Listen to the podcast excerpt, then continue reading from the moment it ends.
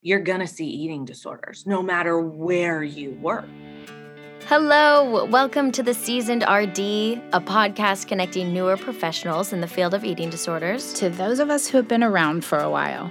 I'm your host, Beth Harrell, a certified eating disorders registered dietitian and supervisor. And I'm Abbi Brown, a registered dietitian who is newer to the field.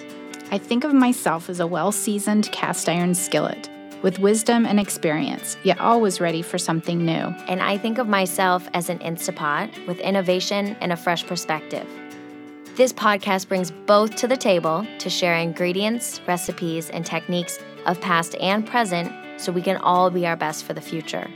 The kettle is heating up. The skillet is on simmer. So join us around the table for true professional nourishment. Abbi, ready to stir the pot? Let's do it. Megan Kniskern, registered dietitian, certified eating disorders registered dietitian, and supervisor, is the coolest professor I never had. She's the owner of MAK, Mac Nutrition Services, and works with clients providing professional supervision and precepting future registered dietitians. She is also a senior lecturer at Arizona State University, teaching management, leadership, professional preparation, basic nutrition courses, courses along with a graduate eating disorders and substance use disorder course, which she developed. So today she's going to talk with us about seeing eating disorders no matter where you work as a registered dietitian or any of us in healthcare. Sometimes we just aren't taught how to identify eating disorders and when we see it, we can be afraid of it since we don't have the practice she was talking about, and this is why I think it's so cool, in her basic nutrition class, the reviews at the end of the semester is about making personal nutrition less scary and being able to feel more at peace with their body and carbohydrates. She said students don't know how to eat and can be genuinely terrified and she includes body image and weight stigma as requirements within her basic nutrition course all the way to food service management, which isn't typical. There's a great part in here where Abbi gets a little bit of supervision. She said, What do I do when the doctor sends my patient to me? Do we talk about weight loss with our clients and patients? What do we do when a patient's been sent by their doctor to lose weight and Megan's advice to us about the best way that she feels to help our patients, clients feel the most comfortable. And then kind of a final piece to those of you dietitians who are coming into the field, whether you're still in your internship and you know you want to work in eating disorders or are brand new in the field, don't kill yourselves trying to learn everything in the first year. Oh my gosh. There's some really good dialogue between Megan, myself, and Abbi just about like how overwhelming it can be and what's important, right? And, and being mad at yourself not mad, but mad at what your upbringing has been that you have to teach yourself some of these things. So Megan has a course coming out and, and at the time we recorded the podcast, it was before summer. So she didn't tell us what it was, but I'm here to tell you what it is. Oh my gosh. So she can still be my professor. She can still be your professor because she's on launching an online training in September of this year. It's titled Deepen Your Perspectives Nutrition Therapy for Mental Health. You can learn more about that at makrd.com or join her newsletter entitled Munchies. You can do that by DM on Instagram or via her email at megan.nutrition at gmail.com. And Megan is M-E-G-A-N love the title of that course and just knowing Megan, I would love that course. So I still may be a student of yours, Megan. All right. Thank you. And all the rest of her bio is in the show notes. There's a whole lot more there that I didn't cover here. Megan, hello. How are you? I am wonderful. How are you, Abbi? I'm doing well. First of all, it's very nice to meet with you. I've heard so many great things. I've listened to you on podcasts. And so having you on today is so exciting for Beth and I. I know that you and Beth already have a lot of history together, but I'm so fortunate to get to talk with you today. It's going to be fun. and we are going to start out with just a couple of icebreakers before we go into some of the questions. And we just want to hear all about you, how you got into the field, what you learned in undergrad, what you learn now, what you wish you would have known, all of that. But uh, Abbi, go for it. Okay. So, mountains or beach? Ah, uh, beach. There we go. okay, Abbi, there, there's another one. I'm a mountains person, but Abbi's, yeah, with you. I'm you. a water person. I, it's like Yeah. water, water, water. I Mm. agree. I grew up being around a lake. And so, I mean, a beach is probably better than a lake, but yes.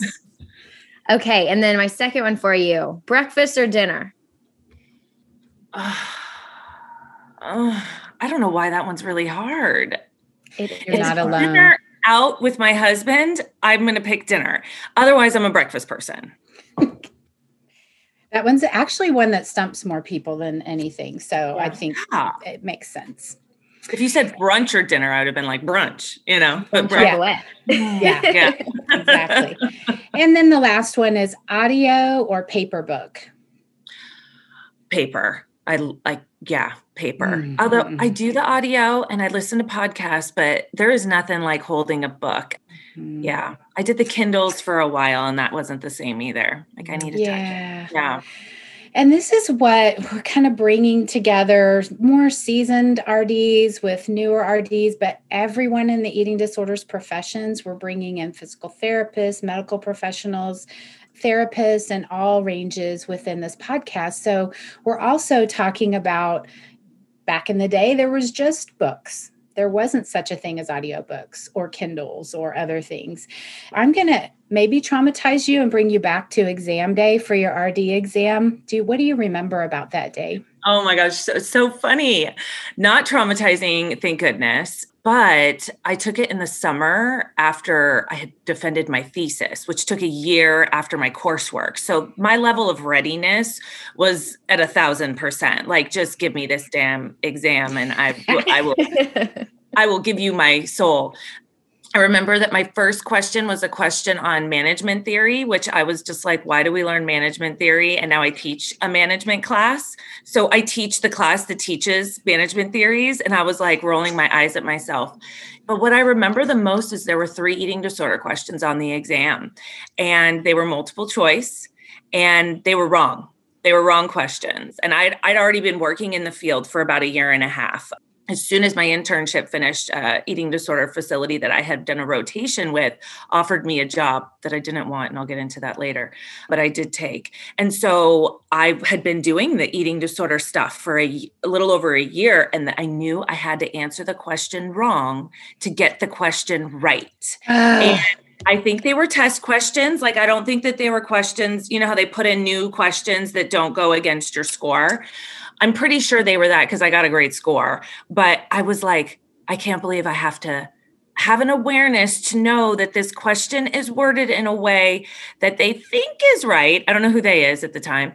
And, but it's not, you know? And Oh.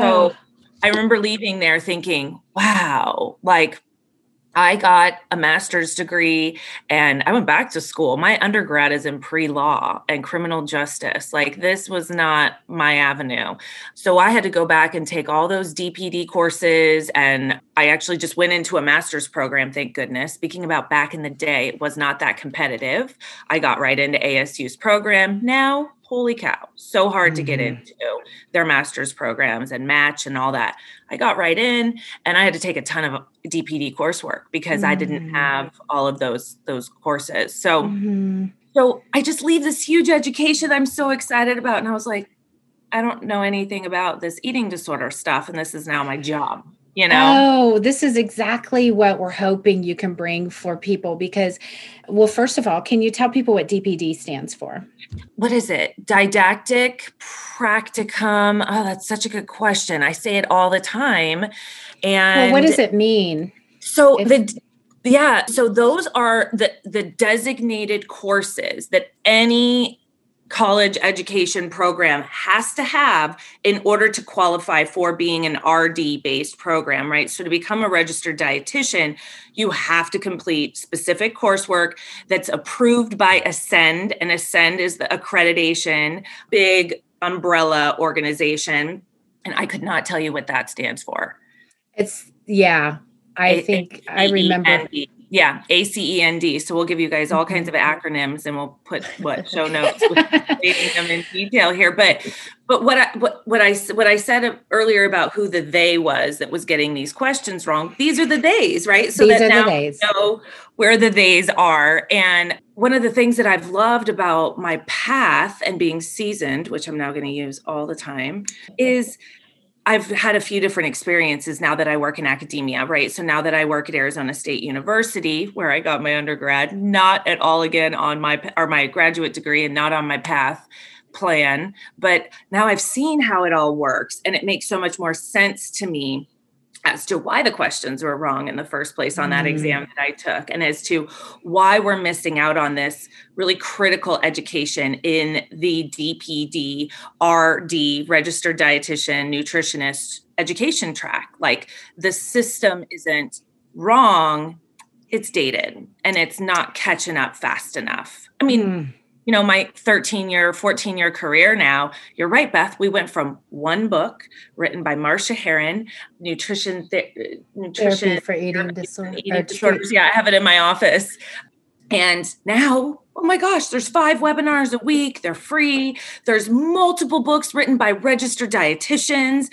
Like four came out this year. Heck, I mean, you know, so we're we're it's amazing how far it's come and yet we're still as a profession really behind the curve unfortunately. Yeah so i do want you to tell us your path. You i mean i think that this the questions that you saw in that test ultimately led you to doing some of the education and and uh-huh. precepting and, and teaching the way that you do but pre-law and criminal justice. So i went to northern arizona university which is in flagstaff arizona and I loved it. Small school in the mountains, which was great. It wasn't in the middle of the heat, you know, so I could be up there. And I was going there to specifically be in their physical therapy program. They had a very good physical therapy program before the physical therapy degree became a doctorate program. I was doing their three year program. So I was going to get my undergrad in three years. I was in the program. And my sophomore year, I could not pass kinesiology. Like I literally couldn't pass the class. It was based off of three exams, and the exams were multiple, multiple choice. So any of the multiple choice answers could be right. My anger level at this just assessment tool system, I took it three times, and this professor just would not. I mean, knew the material. I just could not test on the exams because my anxiety was so high. So I had to go home. It was Christmas break, I remember, and reevaluate my life because how could I do, you know, physical therapy if I can't pass a really essential course? And I was really angry at the program. I was angry that the pathway through was through this particular instructor, professor, and I, I didn't like that. I'd never failed at anything either. So it was a really, really big learning lesson for me. I'd always excelled, I'd always had good grades, you know, perfect student, whatever. So it was kind of a good moment for me. And I wasn't that angry at myself. I was really angry at the the school. So it was kind of nice that I didn't beat myself up about it. But I thought really hard and I like to argue and I like to talk. So I thought maybe I should become a lawyer and I could stay in medicine and maybe do like medical malpractice or something along those lines. So NAU had a criminal justice pre law program. I joined the pre law fraternity and I just switched paths. I graduated in three and a half years since I had that change. And I say that because I graduated in December right after 9 11. So 9 11 happened. I graduated on December 13th. So, for all who remember, the world was shut down, right? In a sense that we were going about our lives, but you couldn't get hired anywhere. Every place had a hiring freeze. There was strong financial impacts um, in lots of different markets. So my plans of getting a job and you know doing work and applying for law schools for a year got kiboshed. I couldn't get hired anywhere for anything, right? So I moved home to Tucson to live with my parents, and I was really depressed, and I didn't know it. I got s- severe depression my last semester in college that I've done a lot of good work around now. And it, it was it was a great learning experience for me. And I eventually got hired at a place because my good friend from high school's mom was the HR director. Canyon Ranch Health Resort is a top notch destination resort and spa. Have multiple locations now in the world. And I got to work there for five years. So I got this little gig setting up presentations because it's a resort and spa. So it's all inclusive, you're on site. And it was really kind of ahead of the wellness curve and they were doing things great. It was actually founded because uh, uh, the owner used to go to fat camps like adult fat camps to, to lose weight. He called them that. Mel zuckerman would go to his fat camps in california and he's like this is torture. I hate the food. I'm starving. Why are we doing this? So he created a resort that just changed the food and changed the experience and anyway, I got to work there for five years. It was heaven. I got massages on my lunch break, pedicures after work, and I got to work with a, a, team of doctors. I worked in the medical department, the health and healing department. They had four full time doctors on staff, MDs, full time nursing staff. 13 dietitians on registered staff. dietitians, registered right? dietitians. Yep. My first male dietitian ever was he works there. He'd worked there forever. He was the top dog under the director, you know. And I ended up working as the administrator of this nutrition department as I picked up jobs along the way. And I met so many celebrities. I mean, it was just five years of fun. And I didn't know what a dietitian was until I worked there. And I loved what they did. The cool thing that Canyon Ranch offered was it was prevention or really rich people could use this service as like their main dietitian and medical care facility. So they would come once a year for their physical and stay for a week and do all the blood work and everything there. And they would see their dietitians and they were working with people with cancer and they were doing things for people who travel all the time, how to eat and travel and prepare, how to be a mom and meal plan. I mean, granted, a very privileged community, but it was a really cool approach to nutrition it wasn't just hospitals and public, you know, community public health, which didn't interest me. It just wasn't my thing. It was all these prevention aspects. And mm. so we took interns from ASU. They got to come shadow for a week. And I met the internship director at ASU and decided to drive up and meet with her. And I knew, okay, I'm not going to go to law school, which I applied to and took the LSAT and did the whole thing for a year.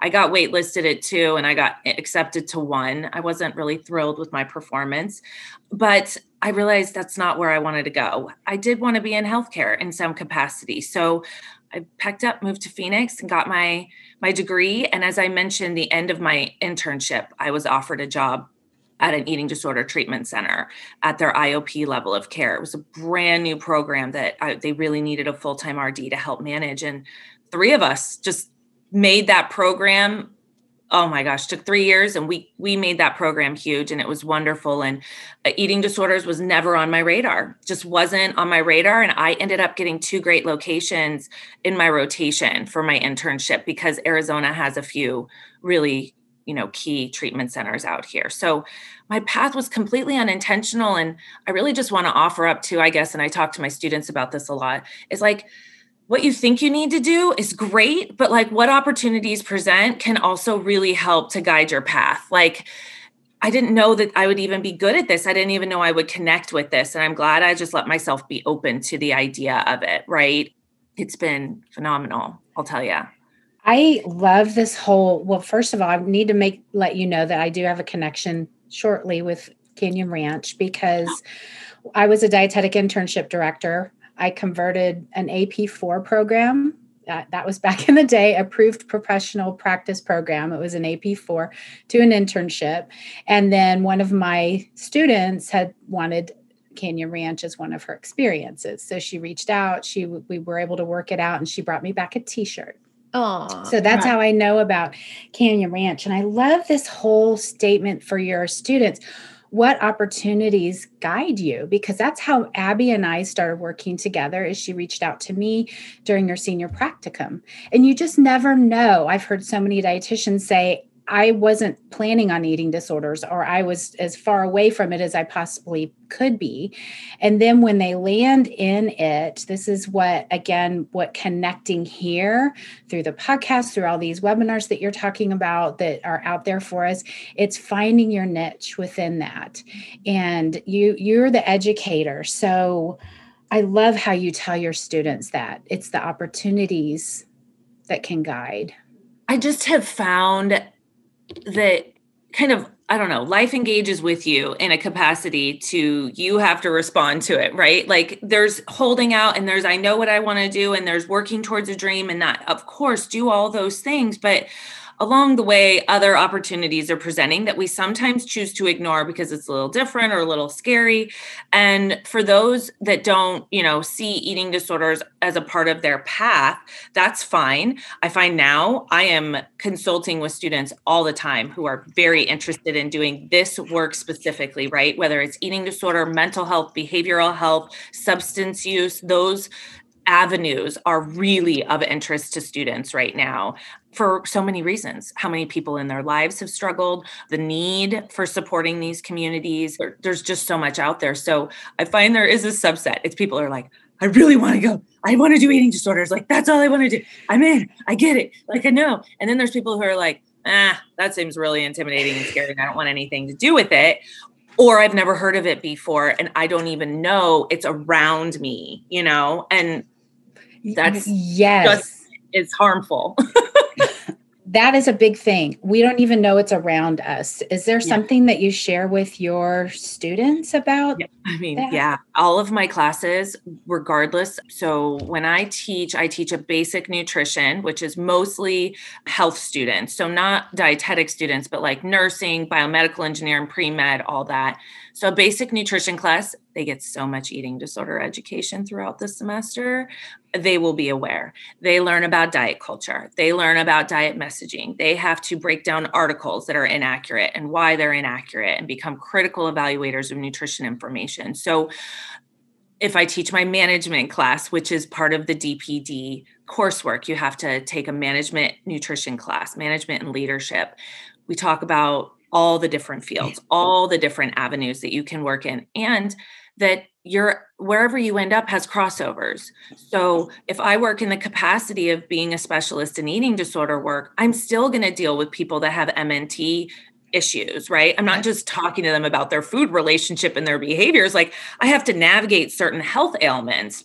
So I need to stay up on that as a part of doing what I'm doing. And I think people see nutrition and the areas that they work in as too narrow because the people in, that are coming to you, they all have different nuanced relationships with food. You're going to see eating disorders no matter where you work. Mm-hmm. And so, why we're not educating on that period end of story right now is a capacity of neglect and a little bit of doing harm, right? Because mm-hmm. we can be doing that now 10 years ago it would have been a lot harder for us to figure out where to incorporate this into you know our coursework. And now i'm like give me a week and i'll tell you where we can do it. And i was listening to the podcast you did with heather caplan um, and you or one of the other guests on there mentioned something about you know we as dietetics professionals we have to know about how the kidneys work and proper care for the kidneys why should it not be the same for eating disorders? You know it's it's still a health concern. It's very prevalent. And so i'm so grateful for professors like you that are sharing this information because you know unfortunately we don't get enough of that. How does what you're teaching to your students compare to what you were receiving in undergrad relating to eating disorders? Or did you even receive anything that's a great question, Abbi. So, yeah, I, I remember the day I got it. That it's usually in the counseling course that we take as dietitians. You take a counseling course and you learn how to do counseling skills and and that kind of thing. But it was really something I remember taking away. I don't know why I even remember this, but I remember taking away. Wow, it feels really narcissistic, right? I'm just like, ah. Oh. So obviously the way that I was taught the information was not done in the capacity for actually helping me to grasp it. And Abbi, I use this analogy a lot when I talk with professionals and students and being a little critical openly of what the education system still looks like regarding I think we could do eating disorders body image work and people's relationships with their body because it's so interconnected to their relationship with food. And i think we could bring in weight stigma right? And and what that looks like into a really easy course of like mental health eating disorders body image and weight stigma required. Like boom you've got it all in one place. But but it's hard to teach these concepts because we we have created a system that teaches about the systems. It doesn't bring in a lot of avenue for nuance. So we learned all about cirrhosis of the liver. This is, I say this all the time, all about it, how we treat it, what you need to do, and ascites, and like, you know, high protein for this person, and low sodium over here, and fluid restriction, and all these things. Well, if they're a chronic alcoholic, you're not going to get them to do any of those things. Their taste buds are destroyed. Their knowledge and, and understanding of food is gone because they haven't had to fuel their body for months, years, decades, right? So great, I guess, that when a person's acutely in the hospital, I can do my best to fuel them in a capacity that's going to help. But the reality is, is there's so many other side effects that come with somebody's that having, you know, alcohol cirrhosis. And we didn't we didn't learn about that. So like it's we're really at such a, a deficit in having a, a, conversation with people about those relationships, those food relationships, right? Mm-hmm. Like we were taught about the diabetic exchange system, but then not really taught about all of the different components that could be present presenting with somebody who's a diabetic. Like you know what is their access to food? What is their knowledge to food? Who are the people that purchase and do the food in their home? What is their socioeconomic status related to like all of that matters. Who cares about the exchange system? Like yes, it's great and helpful, but if we can't just get the person to eat any of the foods they need to in the first place, counting grams is not helpful. Yeah. And we're not taught about weight stigma, which is in type 1 and type 2 diabetes. And I still don't, I'm scratching my head when I meet someone who has had has type 1 diabetes and how they think it's their fault.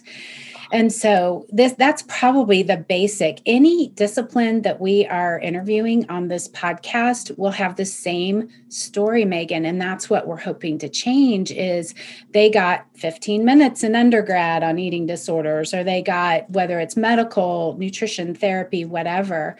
We're not taught that. And even when even if it were taught in the best way, in one program, maybe like yours, or I know that there's other programs that are doing good work, but it's still us fighting the Western medicine mind frame. 100% and which is why in that basic nutrition class that i have which i had 130 students this last semester so i've got a pretty good size that i'm able to influence yeah my reviews at the end of this semester aren't oh, I really liked learning this or that. It's, I don't hate my body like I did at the beginning of this class. I no longer fear carbohydrates and understand where they fit into my life. I no longer will use social media to think that I am inadequate. You know, I'm like, not kidding. I go to look at my student evaluations because that is what the entirety of my 241 stuff is. Thank you for teaching me how nutrition can be applicable and less scary. I mean, we're raising aside from what we're doing to our actual students in these systems right in these programs that are very weight centric and very weight stigma oriented we're also doing a strong disservice to the entire way we talk about food in the public forum. I mean students don't know how to eat. Uh, they genuinely are terrified. Mm-hmm. terrified. And how interesting because you go into these courses obviously as a teacher. So you you know you would think you're you're teaching these students how they should talk to potential patients they might have but it ends up resonating with them as individuals so much. That is so and i mean i would have loved to just have you as a professor. I think that would be amazing. But something i have been dying to ask you because as a new professional in the field i'm starting to feel really confused with this. So I'm learning more and more about eating disorders. I'm getting into supervision with Beth. You know, I'm getting into all the right steps to work with eating disorders. But I still get a lot of patients who come to me and want to talk about, well, how can I lose weight? So maybe they lost their job, they've been very sedentary through COVID and weight gain happened that way. Or maybe they had a baby a few months ago and they're really struggling to get back down to whatever their normal size was and i'm i get confused because i go from learning about eating disorders to then these individuals. And i i don't know exactly the right response because i want to validate their feelings.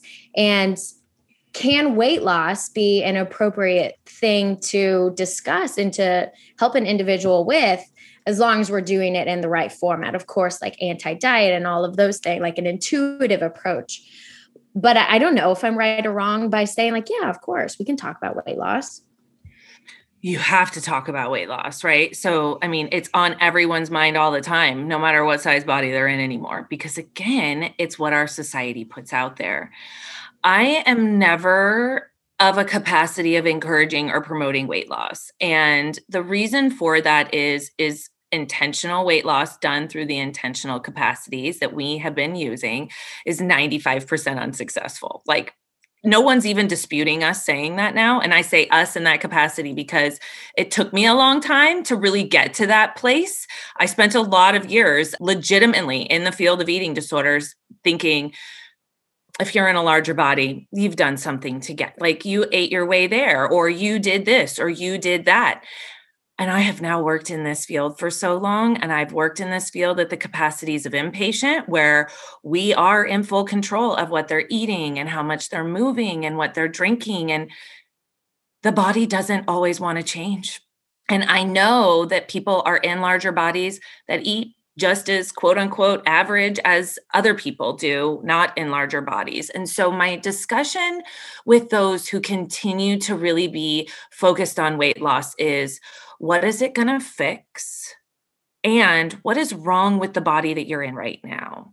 And what really comes from that is a capacity for contentment because when you're on a mission for weight loss it is the constant thought process and that has really in the research demonstrated to us that the negative impacts that come with constantly feeling like your body is wrong and you need to fix it. I want to bring in a really oh gosh thank gosh my mom doesn't listen to podcasts.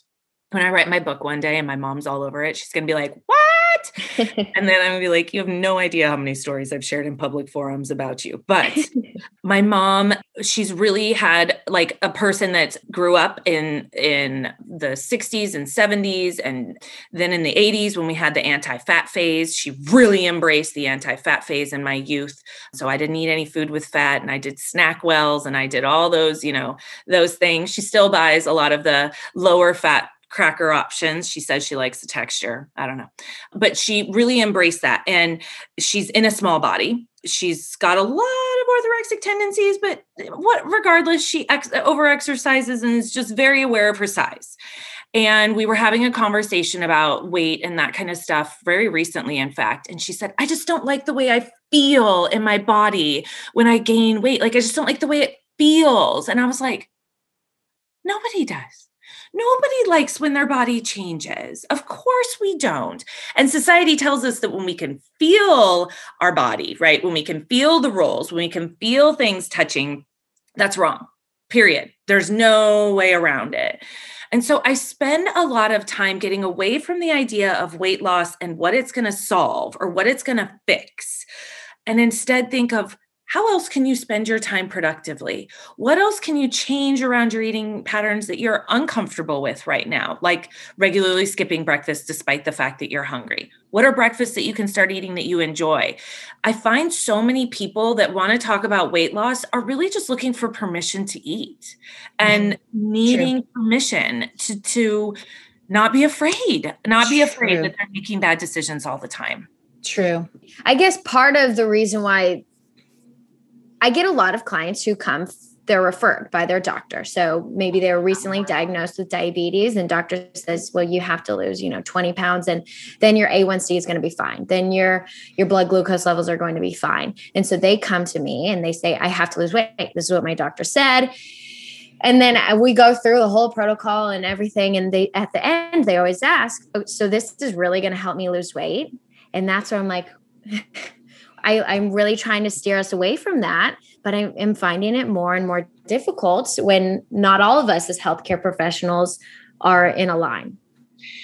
I would, I mean, those are the moments where I'm reaching out to the doctors and saying things like, in order for this individual to accomplish what you've asked weight wise, it's it's disordered eating patterns. You know, they're already eating in a mm. way that is meeting their needs. And so for us to focus on weight loss, I don't think is helpful. Right. So I would maybe even do a little bit of coming back from a like a professional standpoint and educating some of those doctors because I think it's a mainstream recommendation, right? Like, not to get too generic here, but doctors get very specific on just recommending weight loss with no no idea how to do it. They're just going to throw it at you and make you be burdened by this.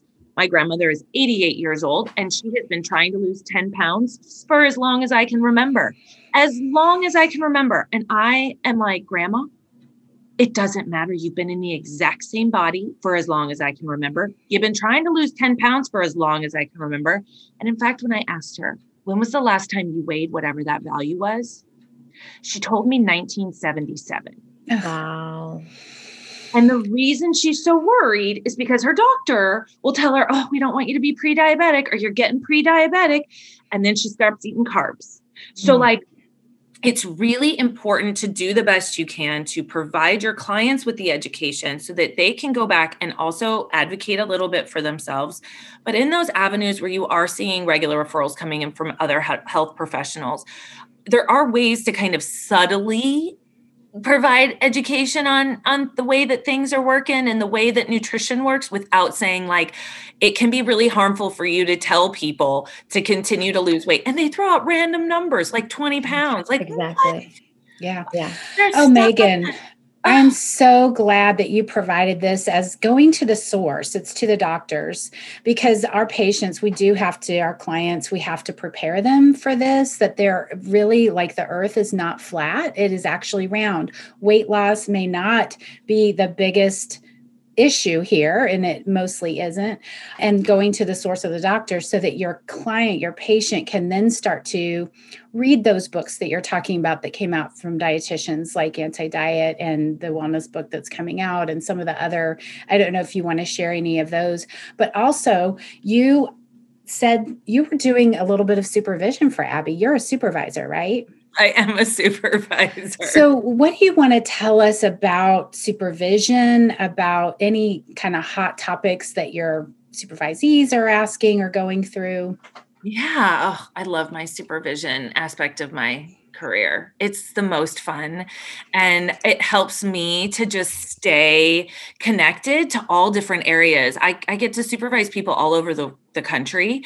So I get to see different trends and different things that are happening as legislature changes in different states or as covid was impacting different states differently or they were handling it. So i love that i really have this perspective and i try really hard to bring that into my supervision sessions right? Is like ooh be you know let you, you know other people are seeing this. One of the big things that everyone is seeing right now is a huge influx of need for adolescent support around eating disorders at the outpatient level of care.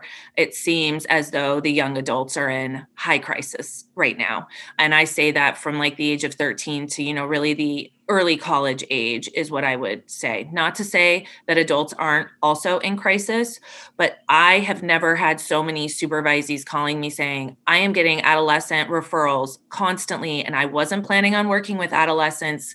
Can we talk and can I get help? And so, yeah I would say that has been a huge theme over the last four months, specifically mm-hmm. since really the beginning of the year. But and the cool thing is, is it changes, right? It's always changing, yeah. so you always know what's going on. Yeah, Beth. Yeah, I mean, it is always changing. And and are there things that they're telling you that they learned in their upbringing and their um, not necessarily just undergrad, but that they would like to change? Oh my gosh, all of the supervisees that I work with come from a place of I either learned a little bit about this because there was an instructor or a class that I got that gave me a little bit and I was like, whoa, or they're really involved in in social media where you can get a lot of good access to a lot of this information, right? And the avenues to learn more about it. Or they're completely blindsided by feeling like they are leaving this extensive education process and they're having to relearn how to do an entire field of dietetics that they were given no exposure to. Mm-hmm. And I, I, just got uh, uh, started working with a new supervisee who was referred to me by another supervisor who's on maternity leave. It's just like it's a community too right? This is not competitive. This is all about being helpful. My supervisees are not mine. They can leave me anytime and go work with someone else. And i encourage them to do you know diverse exposures to supervision. But she she has obviously been doing supervision and we just met and we finished our session and she was like I am so mad that I have a master's degree in dietetics and I've spent the last two years teaching myself how to do this work through a weight inclusive approach to care, to dismantling the diet culture beliefs that these individuals have, and I need to learn how to do acute eating disorder support. You know, that's like really where she's at. She's like, I wanted to talk to you because you've been in treatment centers. And now I'm getting into treatment centers. And I'm so, you know, she's like, this is happening and that's happening. And I'm like, we can do all this. Like, let's yes. talk I about it.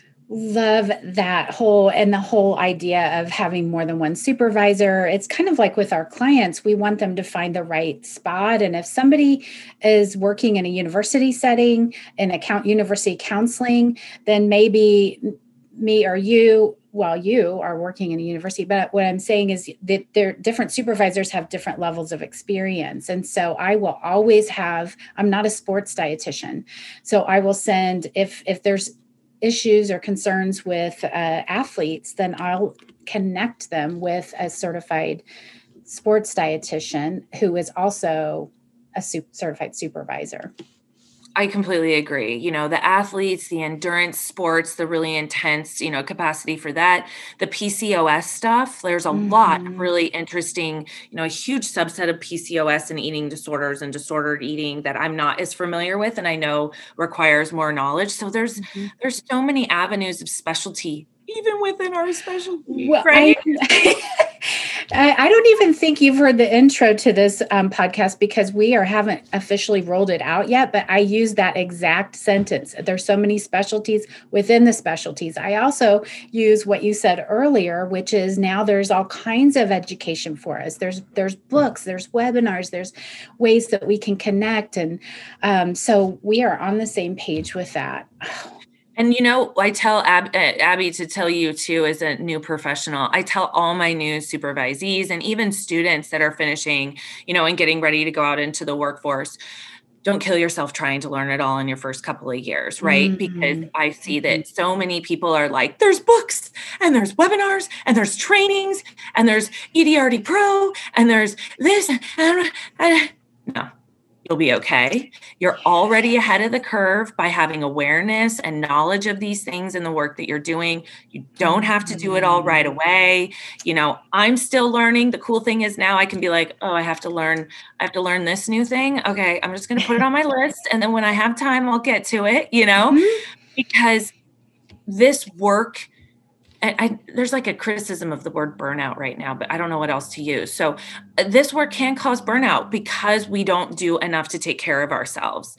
Treatment centers can burn out providers, you know. Mm. Um, but we have to be really careful. And I don't say that as a criticism, I say that as a reality, right? Yes. Having done it long enough. But private practice can burn you out too. So, mm-hmm Mm-hmm. It's, it is really about like taking what you can take and not feeling like you have to do it all at once. Well, and so a big part of this podcast is is of course for health professionals but also for newer people in the field, new people coming in. And we don't get that in undergrad all the time. You have to take care of yourself, set these boundaries. You're going to have burnout if you don't, all of those things. So it's great to hear somebody seasoned, you know, just say it's okay you don't have to know it all because I, I think a lot it. of, I mean, at least I do. I feel like I do. I, you know, because I, I see a three year old with constipation to an 80 year old with diabetes to this, to that. And it feels like I do have to know everything. Mm. But it's nice to know that you don't. So I love it. Don't that. kill yourselves trying to learn this. And I had a therapist, I'm in peer consult groups as well with therapists, dietitians, and sometimes psychiatry. And I remember one of the very seasoned therapists that is in my my group saying that when she first came out into the workforce, that her supervisor told her, "Don't shoot your whole wad in that first session." it's like we have all this great stuff, and like I have a client just a couple weeks ago who said, I want to stand on a rooftop and shout all the knowledge that I know and all the freedom that I have from not weighing myself four times in an hour. And she's in that non diet, Abbi, that you were kind of questioning. And everyone will say, I will say, almost everyone will say, I need to lose weight. And so, one of the things that we do as an intuitive eating counselor, as an eating disorders dietitian, is ask them, can you put weight loss on the back burner while we work on your relationship to food? This particular person just wanted to shout it to the rooftop. So I just wanted to share.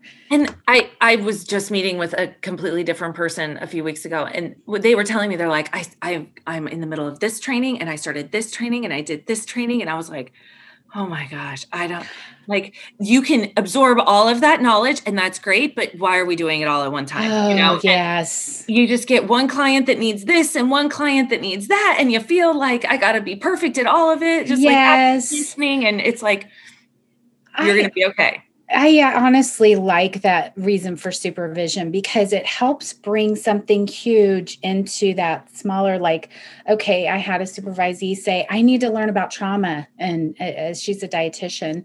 And uh, yes, that's an important thing to be aware of. You're a fairly newer in the field dietitian. Let's focus on the client and let the therapist focus on trauma, but you learn as you go. And it's that like you don't have to take a five hour course in trauma and eating disorders to do this. So, supervision helps people kind of narrow the focus back to that client. And I, will give an example of um, I had a patient whose genetics profile said that she or hyper produces dopamine and so she's more anxious than an average person i started to go down the rabbit hole of her genetic the paper that she gave me and trying to learn what I could about this diagnosis. And I told the therapist, I said, I just ruined that session. This was within the last month, and I've got almost 30 years of experience with eating disorders. That I sat there and I thought, this client thinks I'm an idiot because I kept talking over myself. So I got supervision from the therapist, and, and she just said, Beth, she came to you. All of our clients have different levels of anxiety about food. Remember what you know. So it really is back to the basics of helping her look at her food, look at her eating, look at her relationship to food and her body, and doing the very basics of guess what? The very first thing we need to do is try to regulate your eating throughout the day. And there's always going to be something new. I mean, mm-hmm. I it's remarkable. And one of the things I think I love about this field is there's always something new that's coming mm-hmm. out or that's being looked at, right? And at, for 30 years in the field, do you feel like you've seen it all yet? I mean, she's yeah. shaking her head no, no because no I, I, you know, I still think oh, I've seen most of it. And then as soon as I think that something new happens and I'm like, well, I guess I'm just gonna not do that again because our experiences are so unique, right? And our journeys are so unique so that there's never a capacity for comparison. It is just mm-hmm. different avenues of approach every single time. Absolutely. I, our journeys are so unique. And that is another thing that we need to be aware of as professionals is, is how we show up in the room, our experiences in life. And you've shared some family stories and, and Abbi and I have shared different stories. And so how we show up as a clinician in that office also is something we need to be aware of. And then all of the, all of the training that's available to us. Like I'm just love this quote of yours don't kill yourselves trying to learn this in the first year. Like, I love it. It gives me a sense of peace and calm and like, thank you for that. We're gonna we're gonna all be okay. And and again, I I want to just really encourage that use this work as an opportunity to do the work on yourself. I feel like I have had, you know, 14 years of free therapy in certain ways, working with the providers and learning in this in this capacity about myself, my family dynamics, how I raise my kids, like what I do. Mm-hmm. I this career path has been again just enhancing my experience and my capacity to care for myself and that's why I'm like don't use it in a negative you know use it as a use it as a positive what you learn in this field. Yes and when you said earlier in this uh, interview today you've done a lot of great work in your past. You you described how you felt depressed and part of your program and training but then you've done your own work there was something that came out i believe anna sweeney put it out that i wish that people would talk about mental health in the same way they talk about how many how much weight they pumped at the gym totally. so mental health to all of us as clinicians as professionals in this field is so important and i'm really glad that you brought that up megan that you've done your own work because I really firmly believe I've done a lot of my own work and I still reach out to supervisors and my own personal therapist in ways that I so that I can show up for for my client, for my supervisees, for everyone in a way that's that's helpful. Oh, okay. Thank you so. this all day, right? We could do this all day and with you all day for weeks at a time. Abbi, I think, has kind of a wrap up question for you. And then we want to make sure we know how to get a hold of you and if what you want people to know. Okay.